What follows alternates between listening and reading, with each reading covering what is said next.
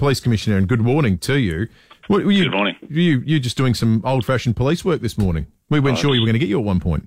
Just trying to get to work this morning, and uh, just stumbled across a situation where uh, someone had fallen off a stolen motorcycle and, and done a runner. So um, don't get too excited. I didn't chase after them, but uh, made sure that the, the people who had stopped uh, were able to be assisted with, with patrols. Oh wow! You, you rendered assistance.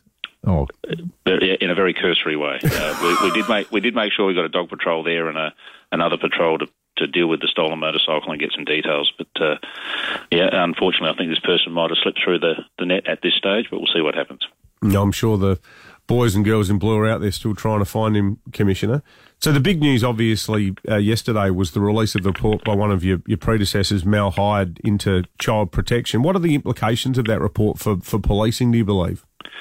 Uh, I think there's uh, there's a couple of areas that uh, impact on South Australia Police from that report, and one of them is um, uh, a recommendation from Mal that uh, we examine the process for doing welfare checks as police officers when we get uh, a request from Child Protection Services.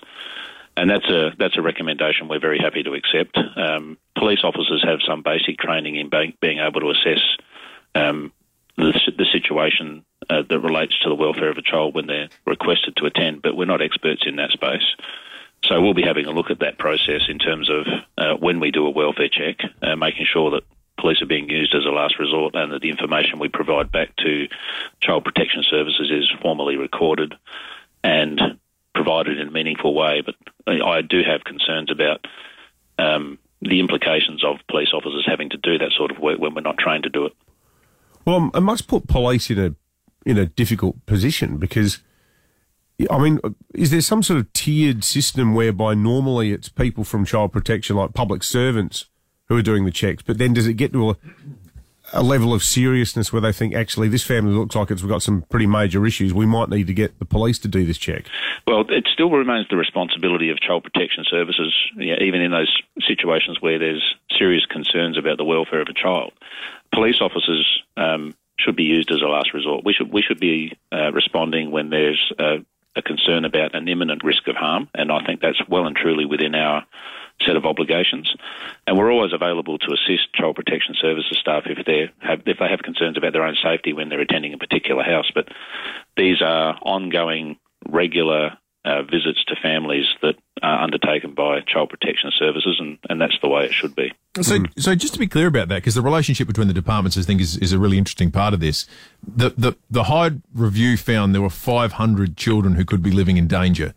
So, are those 500 essentially those where you don't have any other, there's no other ongoing police investigation to the conduct of the families or people around them. And they're the ones that have fallen through the cracks. And there are other children that might be in vulnerable situations, but in the course of normal policing, you're monitoring those households for, be it criminal association or suspicion of criminal behaviour.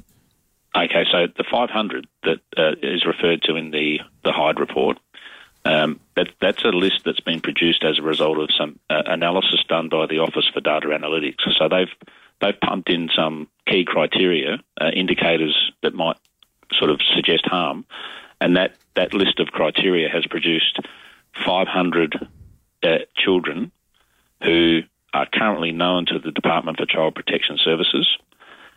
But that's about it. There's there's right. open case files on these children, so there's quite a bit of work to be done now to pr- prioritise the, the checking process for this list of 500, and the, the Premier has asked me if I would provide a senior manager to coordinate that checking process, and that's what we've done. We've allocated a superintendent to that role, and that superintendent's being supported by one of our inspectors as well. Good stuff. Commissioner Grant Stevens, thanks very much for joining us this morning. Pleasure.